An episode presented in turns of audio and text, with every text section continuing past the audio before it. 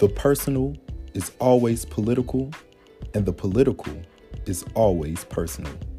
You're tuned in to Poppin' Policies with R. Jordan Davis.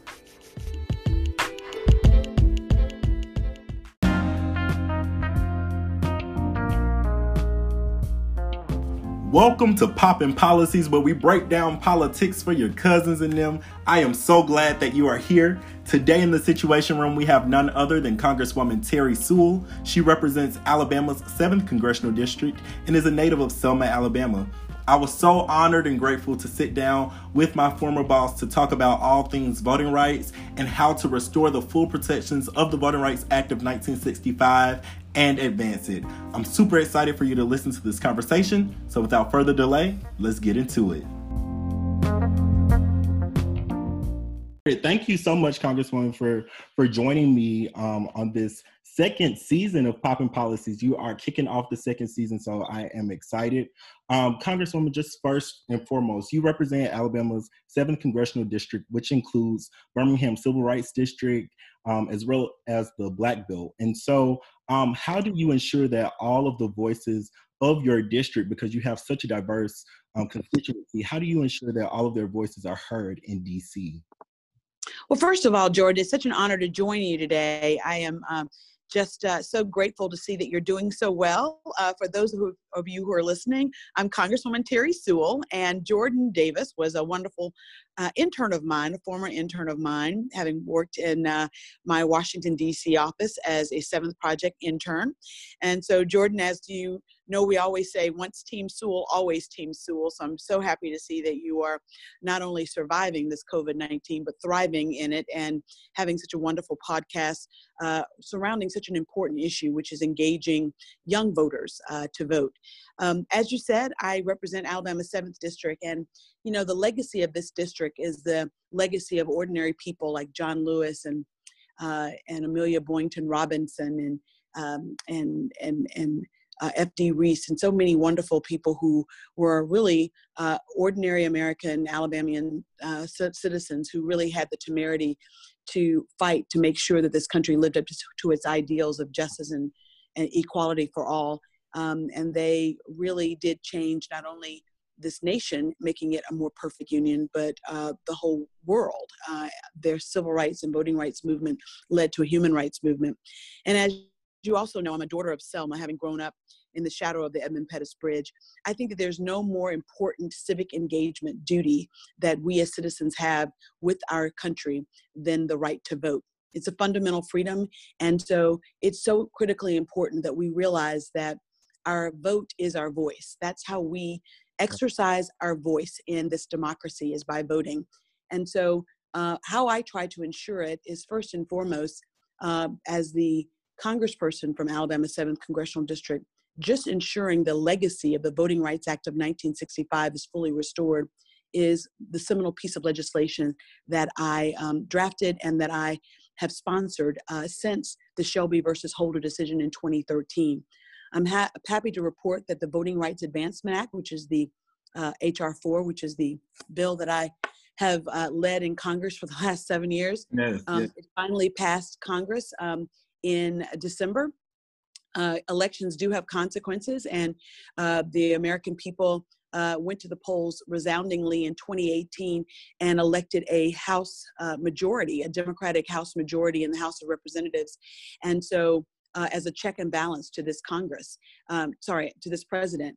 And so, I'm just very um, happy that we for the first time. And when you were an intern, we were working on trying to restore the Voting Rights Act uh, to its full protections. Um, but we finally passed it uh, to a vote of 22, 20, 226 to 181. Uh, we even had one Republican join in. But the HR 4 is now languishing on the Senate side. So we have to go to the polls and make sure that we vote like uh, our life depends on it because it does, and uh, make sure that we bring back uh, Senator Doug Jones, who has been an advocate supporter of H.R. 4. You know, what the Supreme Court did in the Shelby versus Holder decision in 2013 is that it found uh, Section 4B unconstitutional. Uh, section 5 is the preclearance enforceability section, but Section 4B is a formula by which you determine which states have had a history of voter discrimination such that any changes by that state would require the Justice Department to pre-clear those changes. Um, there used to be uh, 14 covered jurisdictions. The state of Alabama is one of them. And what the Supreme Court said is that we were in 2013 punishing states like Alabama for what they did in the 1960s, 1950s, um, and that surely in 2013 with an African American president, that uh, voter discrimination and holding uh, those uh, history of discrimination that states like Alabama had for prior acts was unconstitutional. So it really, the Supreme Court charged the Congress to come up with a modern day formula to determine modern day uh, voter suppression and voter discrimination and which jurisdictions had a history of that. So my bill, the Voting Rights Advancement Act, has a 25 year look back so it looks back to 1995 going forward. And if there has been a state uh, with localities or statewide jurisdictions of more than 10 adjudicated violations of voter discrimination, um, then that state or that uh, locality would have to seek preclearance before it could make voter changes. Even with a 25 year look back, Jordan, um, over 10 states have had violations, adjudicated violations of voter dis- discrimination uh, more than 10 of them. Um, in uh, in the last 25 years. So we've seen since the Shelby versus Holder decision, just a flurry of states like Alabama uh, instituting more restrictive uh, barriers to voting. Um, some think that photo IDs, oh, everybody has a photo ID. How is that a barrier? Well, when the state of Alabama uh, does away with uh, uh, the ID of a federally issued Social Security card, which every American has. It doesn't have a photo on it, but you used to be able to vote with a validly issued uh, Social Security card, and now all of a sudden it's done away with uh, being able to show proof of residence by showing a bill, a utility bill, or by voting with your federal ID, uh, Social Security card. Now you have to have a form of photo ID. And then, as you know, our state uh, back in the uh, the, the spring of uh, 2017 uh, went through budget cuts and closed down DMVs, Department of Motor Vehicles, which is where you get the most, you know, what is the most uh, likely form of photo ID? Uh, a, a, a driver's license. And so we've seen effort after effort to try to make it harder for people to vote. There's no more fundamental right than the right to vote, Jordan. And I just am excited about your podcast and trying to really reach younger folks, uh, the younger voters, uh, and, and, and have them care about the fact that in this day and age, as we are literally seeing unarmed Black people uh, on the streets of America die at the hands of our police, and we see this re- revigorated um, effort to really address police accountability. But really, what the stem root cause of all of this is systemic racism, institutional racism. And there's no more pervasive form of institutional racism than voter discrimination. Uh, the fact that uh, many of these restrictive uh, barriers are targeted at people of color, communities of color, and the disabled and our senior citizens, making it harder for certain segments of the population to vote is not only un American, it's unconstitutional. And we have to fight it with every fiber of our being. And it starts with all of us doing our part. My part, obviously, as a member of Congress, is trying to rectify uh, the uh, Section 4 of the Voting Rights Act of 1965 by imposing a modern day formula by which we can determine which jurisdictions, which states have had this history, a recent history of voter discrimination, and then requiring the Justice Department to do its part to pre clear those voter uh, laws. There's no way that the state of Alabama would have been able to institute its photo ID law had we still had the full protections of the Voting Rights Act of 1965 because they waited you know, uh, the state legislature in Alabama, uh, the Republicans took over in 2010. And one of the first things that they did, besides have a very draconian immigration law, as mm. if we were a border state, uh, it also instituted these restrictive uh, photo ID law. Uh, laws in Alabama, and it waited to institute them until after the Shelby versus Holder decision. It wasn't until June of 2014 that the law came into effect. Yes, ma'am. Thank you so much for that breakdown for the listeners. You mentioned about, of course, me interning, and that was a wonderful experience for me. That was the gate opener, if you will, into this world we call politics for me. And it, just opened so many doors. And I'm so grateful for you and the Seventh Project for that. How important is access to um, the proverbial or the literal seat at the table when it comes to politics and uh, bringing young people to uh, those seats so that their ideas and their um, experiences can be shared? Yes, well, you know, we live in a democracy that is a representative government, representative form of government. So politics affects every part of our lives, whether it's the school board determining uh, what people, what students and parents, um, you know, what students study in our local um, K through 12, or if it's um, our city government, which determines our, you know, how our money is spent for our public safety, for our first responders, for uh, the potholes. Uh, there's nothing that government on every form, whether it's local, state, or federal, government, because we have a representative democracy, really does affect all of our lives. And the sooner we realize that the best way that we can affect uh, our day to day interactions with the government, which is everything, everything from paying taxes to your, uh, you know, your so local services, whether it's the school or your um, your track trash pickup or the potholes that are on the ground, you know, that, that you want to get rid of. Right. All of that has to do with a representative government. And so, you know, we have the honor uh, of representing Alabamians in Congress, so federal laws. And federal laws uh, affect everything we do from you know the, the minimum speed limits that we have nationally that that, that affect interstate commerce uh, the the the you know uh, the, the 55 mile per hour speed limit is a federal law. To federal oversight of elections and that's exactly what the voting rights act of 1965 does so i just really want to, to i can't stress enough how important it is um, that representative government uh, is um, realized through civic engagement. And the best way that you can involve, be involved in what's going on in your government, local, state, federal, is voting. You're electing people who will hopefully represent your voice at that governing body and making those decisions. And that is how you get a seat at the table. The proverbial table uh, is a table that is limited to representative government. And so we want to make sure that we are representing people who are accountable, accountable to uh, to the electorate, accountable to you, and making sure that the, your voice is heard on the various issues that matter to you. And every issue uh, should matter because every issue directly affects you and your family. And you know, I think when I think about the fact that we're going through this COVID 19 uh, right now, uh, even the laws that we passed to give away stimulus checks to Americans, or we distributed uh, money uh, to the states in order to provide testing and tracing and, and, and the like. And all of that was issued through a per capita basis, per population basis, which is why your census, why you're at home being sheltering in place, you're, you're obviously safer at home if you can stay at home.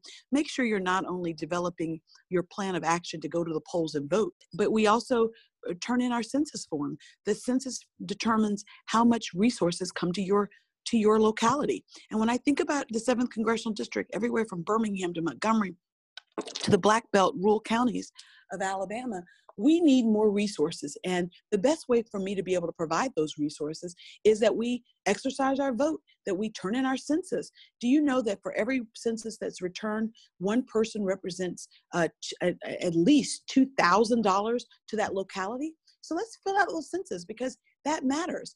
Uh, so much is determined by how many uh, by how many people live in your district.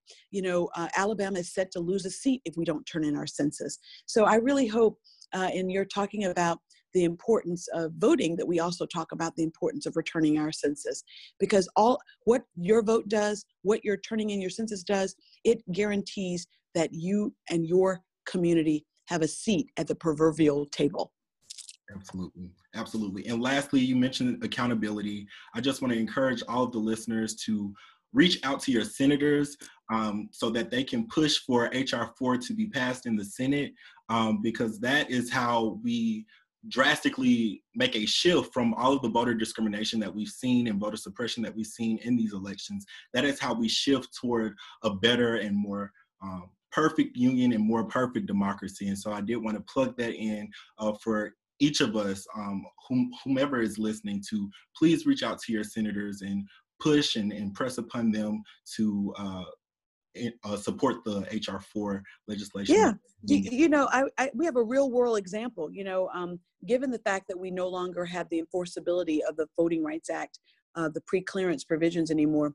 Now you have the NAACP Legal Defense Fund fighting in lawsuits, trying to get states like Alabama to do the right thing, even during the COVID 19, when we know that it's much easier for people to vote and safer for people to vote by mail or through absentee balloting. Absolutely. And um, the reality is that uh, states like Alabama have really resisted trying to make uh, trying to do away with some of those restrictive requirements. Like, in order to get an absentee ballot in the state of Alabama, when you make your application, you must include in your application to receive a ballot a copy of your photo ID.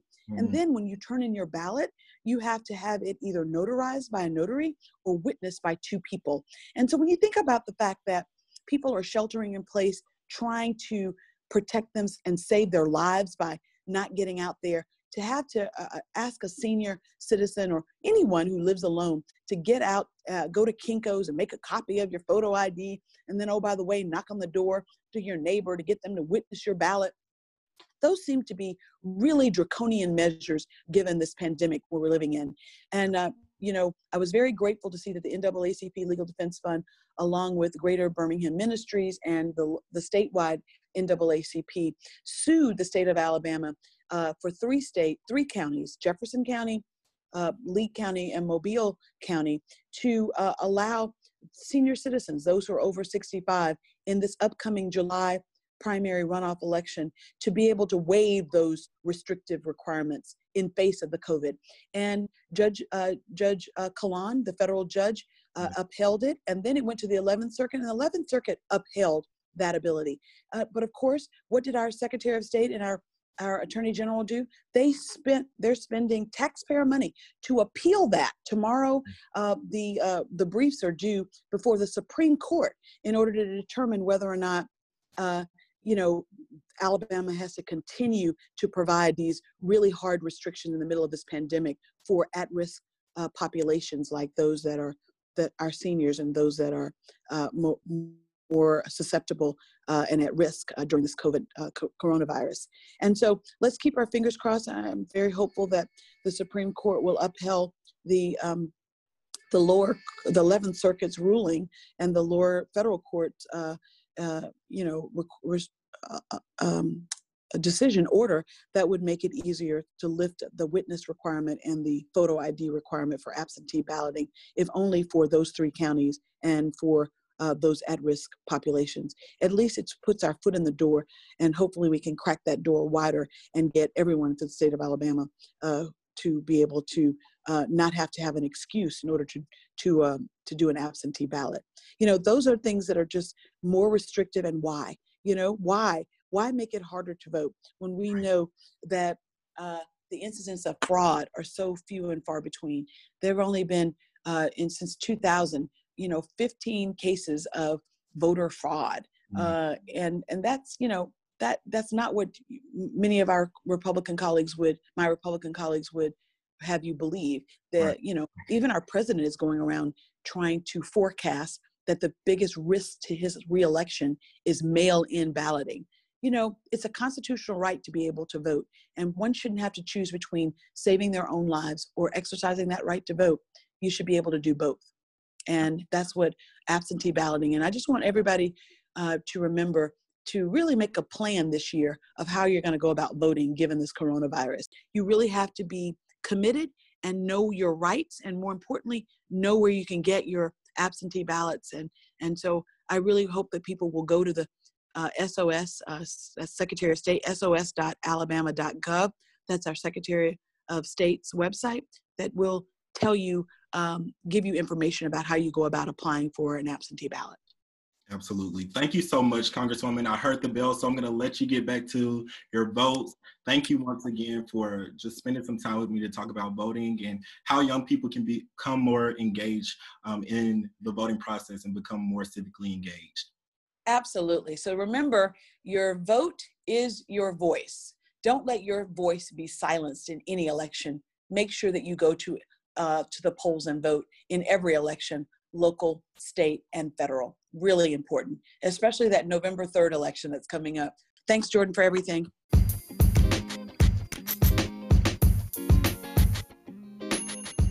Shout out to Congresswoman for swinging through popping policies to talk all things voting rights.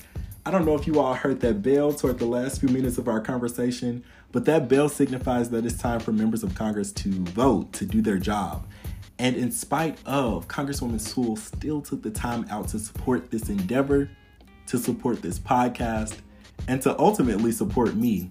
I am so grateful, beyond grateful, to Congresswoman Sewell and Team Sewell for making this happen and making this possible. I owe a great deal to them professionally, and I am so grateful uh, that they are still in my corner I interned with them the summer after my freshman year, almost four years ago, and they still support me both professionally and personally, and they're like a second family to me. So big shout out to Team Sewell on this one.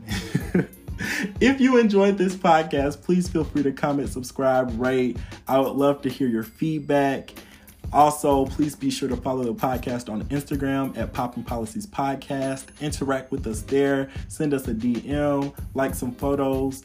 We also have our merch store in the link in our bio. So please go on to our merch store, browse around, see if you like anything, and hopefully you will buy and support us and support the products.